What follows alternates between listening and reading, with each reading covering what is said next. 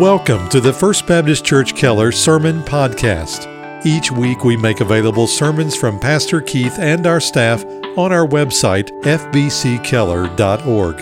And on iTunes, search for FBC Keller Media in the iTunes Store. And now, here's our pastor, Keith Sanders.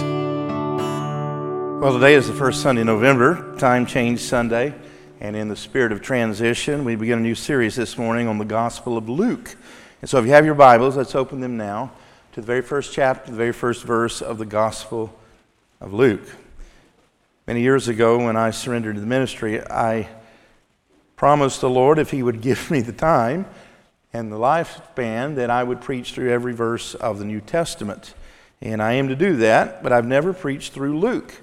And so I'm looking forward. I've preached sermons from Luke, but never through verse by verse Luke. And so uh, I'm excited. I, I, hope you all were encouraged by our study of the book of Ephesians. I know that I was. I'm always blessed and encouraged by doing that study. Um, but beginning today, let's start something new. Gospel of Luke, chapter 1. I'm going to read the first four verses, which is the introduction or the prologue to the gospel. It says this Inasmuch as many have undertaken to compile an account of the things accomplished among us, just as they handed down to us by those who from the beginning were eyewitnesses and servants of the word, it seemed fitting for me as well, having investigated everything carefully from the beginning, to write it out for you in consecutive order, most excellent Theophilus, so that you may know the exact truth about the things you have been taught. May the Lord add his blessing to the reading and hearing of his word. Now, I want to say up front what I typically say when we begin a new study or a new book or a new biographical series. The Bible is about God, it is His story. And though this particular book bears the name of the man Luke, the author is simply the means through which God communicates His message to His people. And yet, those men who penned the words of the Bible were more than robotic instruments. They were real life, flesh and blood individuals. God, in His providence, used their unique personalities, their unique situations in life, their unique writing styles, in His providence to communicate His inerrant word to His people. So, such is the case with the Gospel of Luke. So, this morning, before we get into the real meat of the text over the coming weeks, let's just get a brief overview of the Gospel of Luke. Some of you may be wondering why we even need four different accounts of the same biblical truth. We've got Matthew, Mark, Luke, and John. Well, each of the four Gospels tells the same basic truth from a different perspective and with different emphasis. Every day when I leave work here and head home, I have to cross the intersection at 1709 and 377. And before they fixed the traffic signal there in the turn lanes. It was uh, a dangerous matter to get through that intersection. It still can be today. And at least once or twice a week, there will be a fender bender there. And so uh, people will get out, and the police will be summoned, and they begin to take notes and hear from witnesses. Now, you could station every day four individuals at the four corners there, and they would give testimony, but each of them would see the same truth from different perspective. Such is the case with the four Gospels. Each of them is telling the story from a unique perspective. Matthew, for example, in his Gospel, is writing from a strictly Jewish point of view. Matthew was a Jewish tax collector. The scripture says of the tribe of, of Levi. He was someone who knew the Old Testament prophecies, and so he presents Jesus as the fulfillment of all messianic prophecy. So naturally, he begins the story of Jesus tracing his genealogy all the way back to the father of the Hebrew nation, Abraham. Mark, on the other hand, in his gospel, does not deal with genealogies at all. He emphasizes the work of Jesus and his perfect obedience as the servant to the Father. We spent about two and a half years here, just a few years ago, preaching through John. So I hope you remember John's emphasis was on the divinity of Jesus. He is presenting Jesus as God. He does so in his prologue when he says, In the beginning was the Word, and the Word was with God, and the Word was God. And John declares at the end of his gospel that he was writing this as an evangelistic tract. He wanted people to read it and then to be saved. That brings us to Dr. Luke. Luke brings his perspective on the humanity of Jesus. He is a Gentile writing to a Gentile, and he begins Christ's genealogy not with Abraham, but he backs up all the way to Adam, the father of all mankind. And Luke makes it clear from that point that the gospel is not just a Jewish gospel, it is good news for all sorts of people. Well, what do we know about this gospel? Well, if you have your outline, three things we want to look at this morning. First is the author. The author. Since the earliest days of the church, there has been near universal acceptance as Luke as the author of this gospel, even though he never references his own name, I think out of humility. We know that Luke was the traveling companion of the Apostle Paul because Paul references Luke by name in three of his epistles. Luke often uses the plural possessive pronoun of, of us and, and, and we and our to describe the travel of the missionaries in the book of Acts. So he was not just writing about those historical accounts, he was involved personally in them. He uses that pronoun us here in verse 1 of the Gospel of Luke. Luke wrote, of course, in two volumes. His first volume, the Gospel of Luke, traces from the conception of the Lord Jesus all the way through his death, burial, and resurrection, and ultimately his ascension back into heaven. The second volume, the book of Acts, picks up at the ascension and goes all the way through to Paul's imprisonment in Rome. The Gospel of Luke is written specifically to one person, a man by the name of Theophilus. That is a Greek or a Gentile name, and, and so Luke is writing from that perspective and to that kind of person. Now, we know with great certainty that Luke certainly must have been well educated. Paul refers to him in the book of Colossians as the beloved physician. He writes specifically these first four verses in a very highly defined and refined Greek grammatical style that only the highly educated could read and write.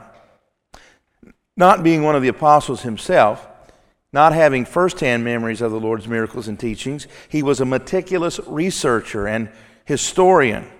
And we have Luke to thank that we have a number of the miracles and teachings of Jesus that appear in none of the other three Gospels. Now, the question is why did God inspire Luke to write the story of Jesus? Well, Luke answers that question in verse 1. Let's look at it. He says, Inasmuch as many have undertaken to compile an account of the things accomplished among us, many others have undertaken to write. Now, he's not referring here, we take it, to uh, Matthew, Mark, and John. He, he's talking about other Christians who, at various times in the first century, wrote down some memories. Maybe a fragment, a story they were present for, a parable they were present for, maybe a miracle they observed with their own eyes. But these fragments had never been compiled into a complete, exhaustive biography of the Lord Jesus. And so that's what Luke is wanting to do. He's going to take all of these memories from these eyewitnesses, many of whom are still alive, and compile them and verify them as any good researcher would do. He says, of all of the things Jesus accomplished. Now, Jesus accomplished a lot of things in this life, right? He spoke truth to authority. He died for the sins uh, of people who were sinners. He did great miracles, he even raised the dead. But do you agree with me that the ultimate thing that Jesus accomplished was our salvation. That's why he came, to live a perfect life so that he could die a perfect death for our sins. This means, uh, excuse me, the means that he accomplished this is his sinless life, literal death, glorious resurrection. So Luke gives great attention to each of those three elements, as we'll notice as we go through this book. How did he accomplish this? How did Luke put all this together? Well, as any good researcher and historian, he went to the source materials. If you remember your college days, you had to do a major research paper. You were told to go to the sources, right? You were to cite your sources, but there are differing values assigned to different kinds of sources. The same is true in a court of law. Remember, Jesus in Acts chapter 1, verse 8, said to his disciples, You shall be my witnesses in Jerusalem, Judea, Samaria, and the othermost parts of the world. But there are different kinds of witnesses with different values, right? For example, sometimes in a, a trial that's particularly difficult, Either the prosecuting attorney or the defense attorney will call an expert witness. And they'll say, given the evidence, knowing you weren't there, but giving your expertise in this area, who do you think did it? Well, that, that's admissible in court of law, an expert witness. Well, you, you might have the defense attorney then call a character witness and say, in your opinion, you've known this defendant for 30 years, is he capable of this crime? Well, that's admissible in the court of law too. But the kind of witness that trumps all other witnesses is what kind of witness? An eyewitness, one, one that was there, one that saw it. And so those are the sources that Luke went to. He went to these eyewitnesses, and he calls them the servants of the word. These men who were there with Jesus, the apostles and others, who are now busy, even years later at the time of this writing, still preaching the gospel, still going on missionary journeys. Now, I don't have to tell you, but there have been many attacks on the veracity of the claims of the Bible over the last 2,000 years. In every generation, there's a new, fresh onslaught and attack upon whether or not the Bible is true. And one of the heresies that we often hear repeated is this the resurrection story was simply an invention of Jesus' disciples. That somehow they stole his body and began to spread the lie that he was alive. Jesus was simply a great teacher, a misunderstood political revolutionary, at best a martyr. But what those critics always fail to explain away is why those disciples would be willing to die for what they knew to be a lie and a hoax. Because as far as we know, every one of the apostles except John died a very violent, painful death for preaching the gospel. And John died in isolation on the Isle of Patmos. The answer is this the resurrection is not a hoax because the scripture is true and trustworthy. It really happened, and these men were willing to die because of it. And Luke understood, evidently, the importance of what he was undertaking to do, so he investigated everything carefully, he says, from the very beginning. And by the way, there may be some in this room here who are doubting the veracity of the Bible. Maybe you don't believe in the literal creation of the world, as the book of Genesis puts it forth, or the miracles, the parting of the Red Sea, or Jesus raising the dead. You certainly would not believe that Jesus rose from the dead. I invite you to bring your doubts to the Bible. Do the research, ask your questions, do hearty investigation. The Bible has stood up against thousands of years of scrutiny and investigation, and it can stand your criticism. But be warned, many a critic has become a Christian in the process. Charles Spurgeon was asked in his day how Christians should defend the Bible from its critics. Spurgeon said, You defend the Bible the same way you defend a caged lion. You unlock the door and get out of the way. Now, Luke declares here that he was writing this biography in consecutive order. Now, certainly the action moves from the conception through the ascension, but within that, sometimes the progression is thematic rather than strictly chronological. Really, the Greek phrase rendered here in the New American Standard consecutive is, is better translated as systematic or logical.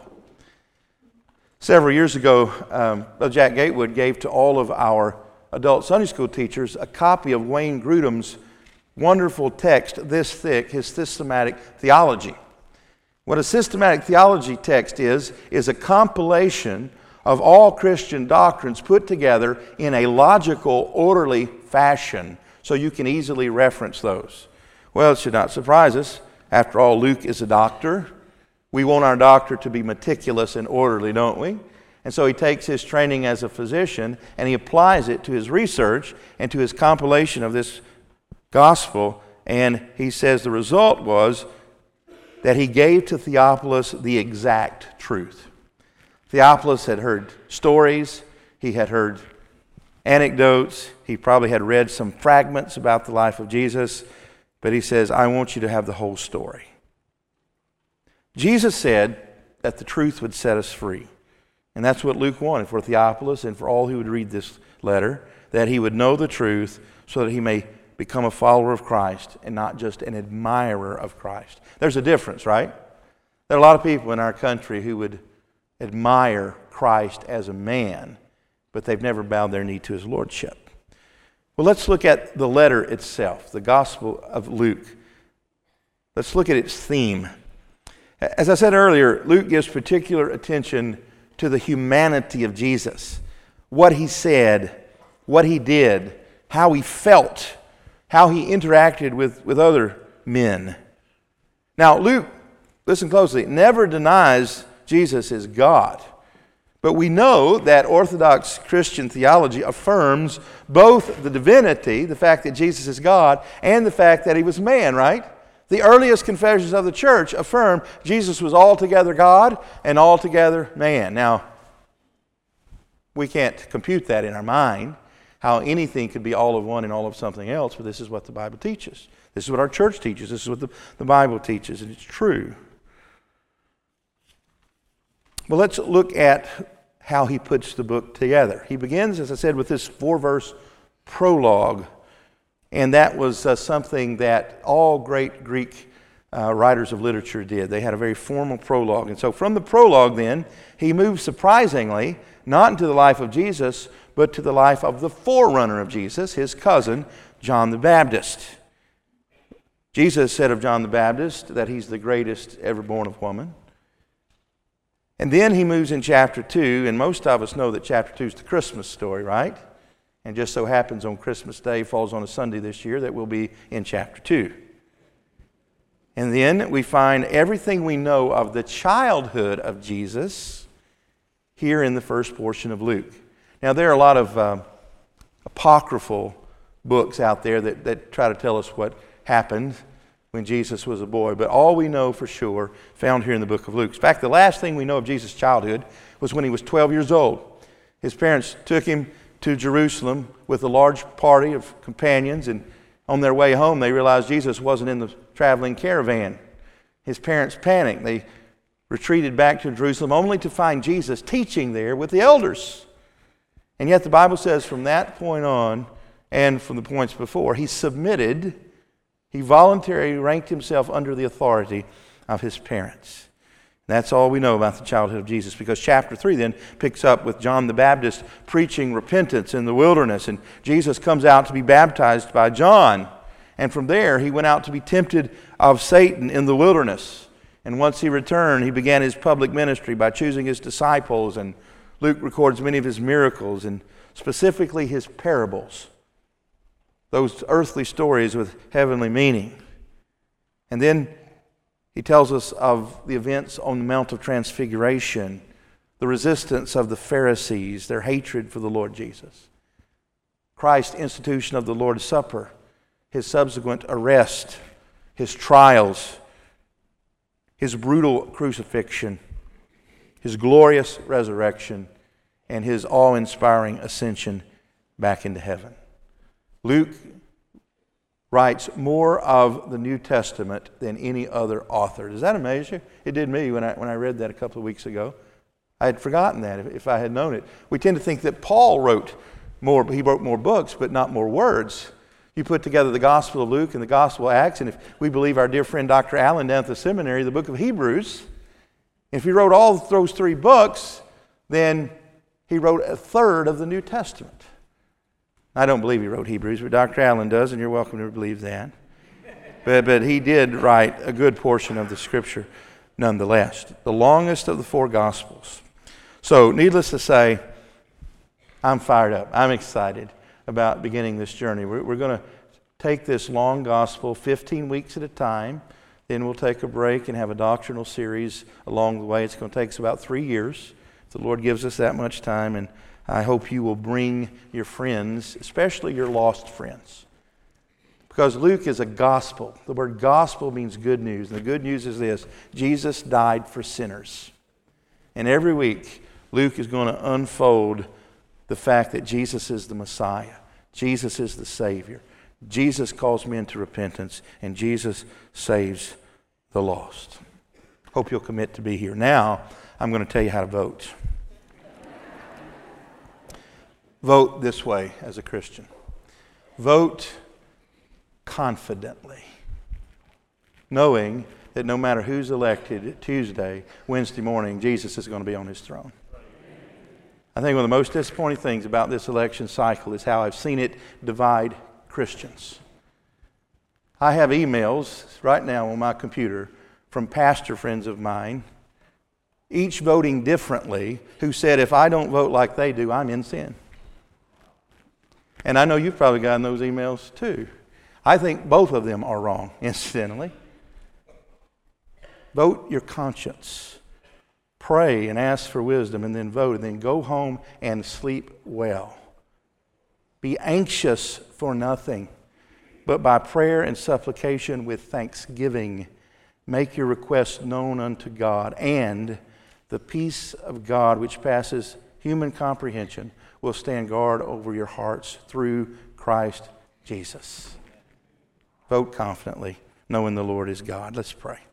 Heavenly Father, Lord, we thank you for your word. And Father, we are grateful that uh, you raise up governments and you tear them down.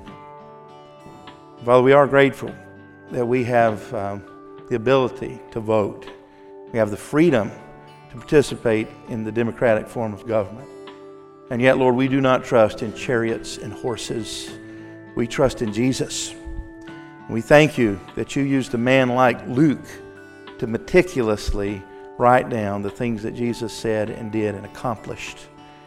And Father, not only did this man Theophilus benefit from it, countless millions have been led to faith through it, through the ages. And if Jesus tarries his second coming, millions more.